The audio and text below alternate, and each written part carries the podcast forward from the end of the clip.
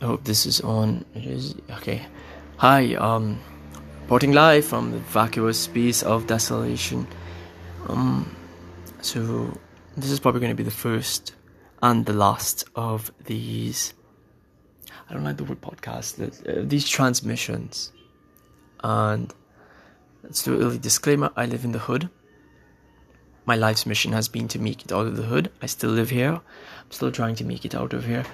I live near the street, so there will be a lot of activity from cars, screaming people. There could, well, again, I live in the hood. There are gunshots occasionally, sirens, wailing people, dogs, and there's competition with my neighbors' roosters that seem to fancy being in my vicinity. Nevertheless, we are here to talk about how thought is a thief of joy. Ladies, gentlemen, those who identify as neither, it is not comparison, it is thought. A special shout out to that Twitter user at Eye of the Storm. They had a tweet last month that stated, I simply don't want to know anymore. I've thought enough and I don't want to know anymore. I do not think, therefore I do not am. And that's the tweet I used to carry myself up through November. And that no knowledge November I had was very, very blissful. I didn't look at the news. I well, my social media has been shut down for maybe two months. Now I use everything except um, actually all I use is WhatsApp and uh, I have an Instagram that I use just for studying. I follow pages related to my, but that's not what I'm here to talk about. Um, so I do not think, therefore I do not um René Descartes, he was a French philosopher who asserted that. What did he assert? I don't know, he's dead, but I think he was trying to say that if he could doubt everything, then he would have to exist to doubt it, therefore he existed. Could be wrong, but again, who cares? What I'm seeing here is that the process of thought has my thoughts personally have tried to kill me. Clap, clap if your clap if your thoughts have tried to kill you. Mine have, and I, I don't think I, I mean see I, I don't think anymore. Well, as of December first, I've I've learned to control it, and by deactivating social media, that's one good form of doing so because there are these prompts on there that just make you feel they make you feel really insecure I hate scrolling through and seeing 20 something year olds just like me who have these long captions about how they spent a summer doing an internship in Switzerland and then they decided to go to England for three week workshop. I'm like, whoa, I should be doing this. And then I start to feel like, am I doing enough? And and then I start questioning, did I did did I work hard enough to? And then I think, wait, no, that's not my fault it's not my fault that I can't have access to all of these things because of my socio-economical status. And um, I think I well, it depends. It depends on where you're from. It, none of us get to choose where we're born. But I, I digress. I digress. I we should stop overthinking things. We should stop thinking too much. And how do we do that? We need to find our triggers. Social media is one of them. The news, I don't want to look at the news. I, I, I am fed up of hearing the word unprecedented times. I'm fed up of hearing that P word, pandemic. I don't listen to the radio. I think most of everything I hear on there is just verbal diarrhea. And I try to, I try to read. Reading has helped me in so many ways. Ever since I was a child, my mother would just dump me off at the library during summer vacation. And I'd spend hours there reading and losing myself in another world losing myself in the tales of Zeus and Ishtar and Odin and Freya and reading is a way I've used to escape thinking. And again going back to my mind trying to kill me it's it's it it can even these feelings these things that these things that are buried deep within us thinking can trigger them to kill you. For example Last week I was at the health center after I had thrown up and I was very concerned. It was not COVID, thankfully, my results are negative. But the doctor was asking me questions, and from the time I got there, he was like, What brings you here? And I was so tired because, I mean, the way the healthcare system works here, I had to wait for maybe over an hour. Thankfully, I wasn't dying. I mean, we all are dying, but I mean, thankfully, I wasn't dying right there. And the doctor says, What brings you here? And I said, I think my body's rebelling against me. And I think that's my body's mechanism. It's its counter mechanism against my mind for trying to kill me for so many years. And I mean, I'm I'm just here in a crossfire whenever my mind decides to act up, and then my body is the resistance. And I'm in this perpetual battle between my mind and my body, and it, it, it it's very, I mean, it's exhausting. And that's why No Knowledge November saved my life. It, it, it really changed my life. I, I stopped thinking a lot and I've been very calm. And if anybody knows me in real, anybody who knows me in person will tell you I'm very anxious. I'm a very anxious person. But No Knowledge November really helped me to assess hey, I don't need to be in my mind. I need to be out of my mind. I'm so when someone asks me from now, are you out of your mind? I'm gonna say yes, I am out of my mind. I don't want to be there.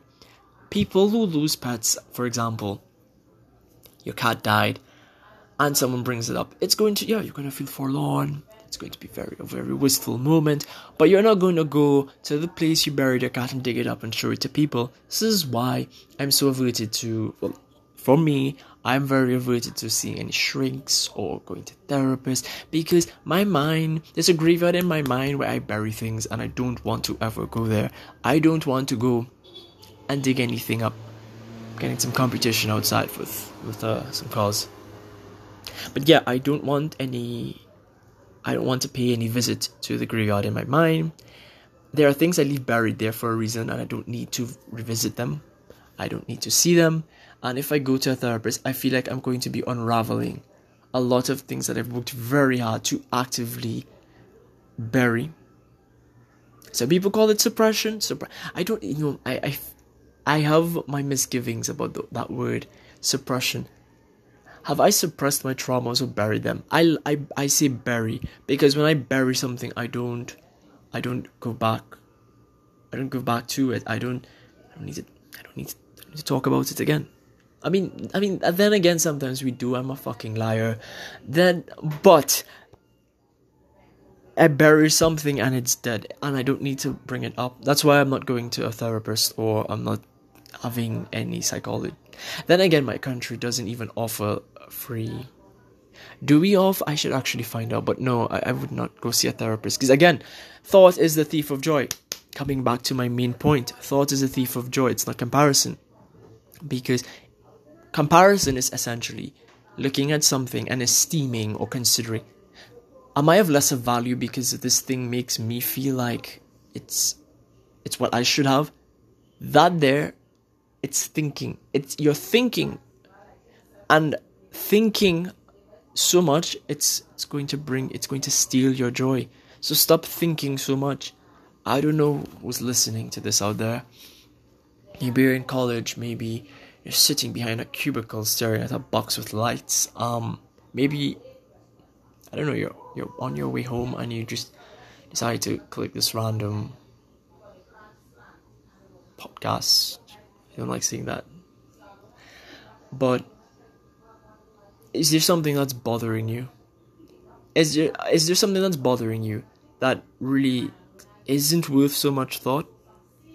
And I'm such a hypocrite, but think about that. Think think about that. Is there something that, that's been on your mind that when you think about it, it really isn't worth so much thought? You need to go bury that in your graveyard. I, I'm and and and stop comparing yourselves to people because I think all of none of none of us have a, a clue what the hell we're doing on this on this cesspool of earth. We're just walking around as calcium covered in cloth. Because when we die our organs our uh, blood everything is dried up it and it's just the bones that remain well if you're not being cremated of course but we're just calcium covered in cloth and why are we trying so hard to try. Why are we thinking so, so much about all of these things? And we need to stop letting these things trigger us into into states. For example, I, this girl who I knew, she was like my neighbor, and also she went to my primary school. She got married recently, and I was looking at those photos. And then I, I paused and thought, should I feel a type of way? Should I think? Should I have an opinion about this? And I thought, no. And I just closed those photos off and carried on about my day. Now, there are some people who probably, I don't know, broke up with an ex and they're probably seeing their exes getting married. And then they're going to see the photos and then be plunged into this dark, deep depression. Stop and ask yourself this. Why are you thinking about what that person's doing? If that person's moved on with their life, why are you plunging yourself into thought about them? You're wasting energy. We only have 24 hours a day. Are you really going to put that energy in thinking about something that it's not like that person's marriage, your ex's marriage, that's not affecting you. It, you you don't need to think about that. It, there's no there's no value. There's no value in thinking about that. It's not going to benefit you. What you should be putting your energy into is thinking about what you're going to have for dinner, what skincare you're going to budget to invest in to get rid of those cysts on your face. I'm talking about myself here. And I'm also, I mean, for example, I, um, well, I'm an absolute clown. I have on my tinfoil hat right now and my clown shoes. And I'm applying for the third time to this foreign exchange program that I rejected me twice. And, um, I'm not even thinking about the process anymore. I've just signed the application forms. I did the essay I let some people review it on Reddit. To some people were really mean, but I'm not going to let them ruin my. I'm not going to let them piss on my parade. And then again, I'm not actively participating in this parade of the application marathon because all of us, hundreds of us, are all sending in our applications. I'm not thinking too much on it. I'm not thinking, well, wow, what if I got accepted and this changes my life and I get to travel and oh, the money I can make on this program. I'm not thinking about that. That's because when they reject me, and I know they will, I'm going to just be disappointed. So I'm not going to think up, oh, what could happen. No, no, no. I'm not doing that. And it's in this similar vein. Many people need to stop casting their best out into endeavors and expecting, oh, it's all going to work out great. Hope is inevitably the greatest of all evils because it prolongs the torments and sufferings of man. I can't remember who said that. I think it's Frederick I never remember how to pronounce his last name. You can probably whisper that to for me, and I, I I'm not thinking too much on that. So there, there's a great example of not thinking too much. I'm doing an application process and I'm not thinking too much on it. Maybe they'll call me, maybe they won't. I think they won't call me, and again, that's bad because I'm thinking they won't call me, but I'm just blindly applying. And there's so many other. Think about. I mean, God, I'm a hypocrite telling you to think. I should not even be telling anybody to think because I'm not thinking anymore too much on anything. I have an exam to do in January and I've been studying bit by bit.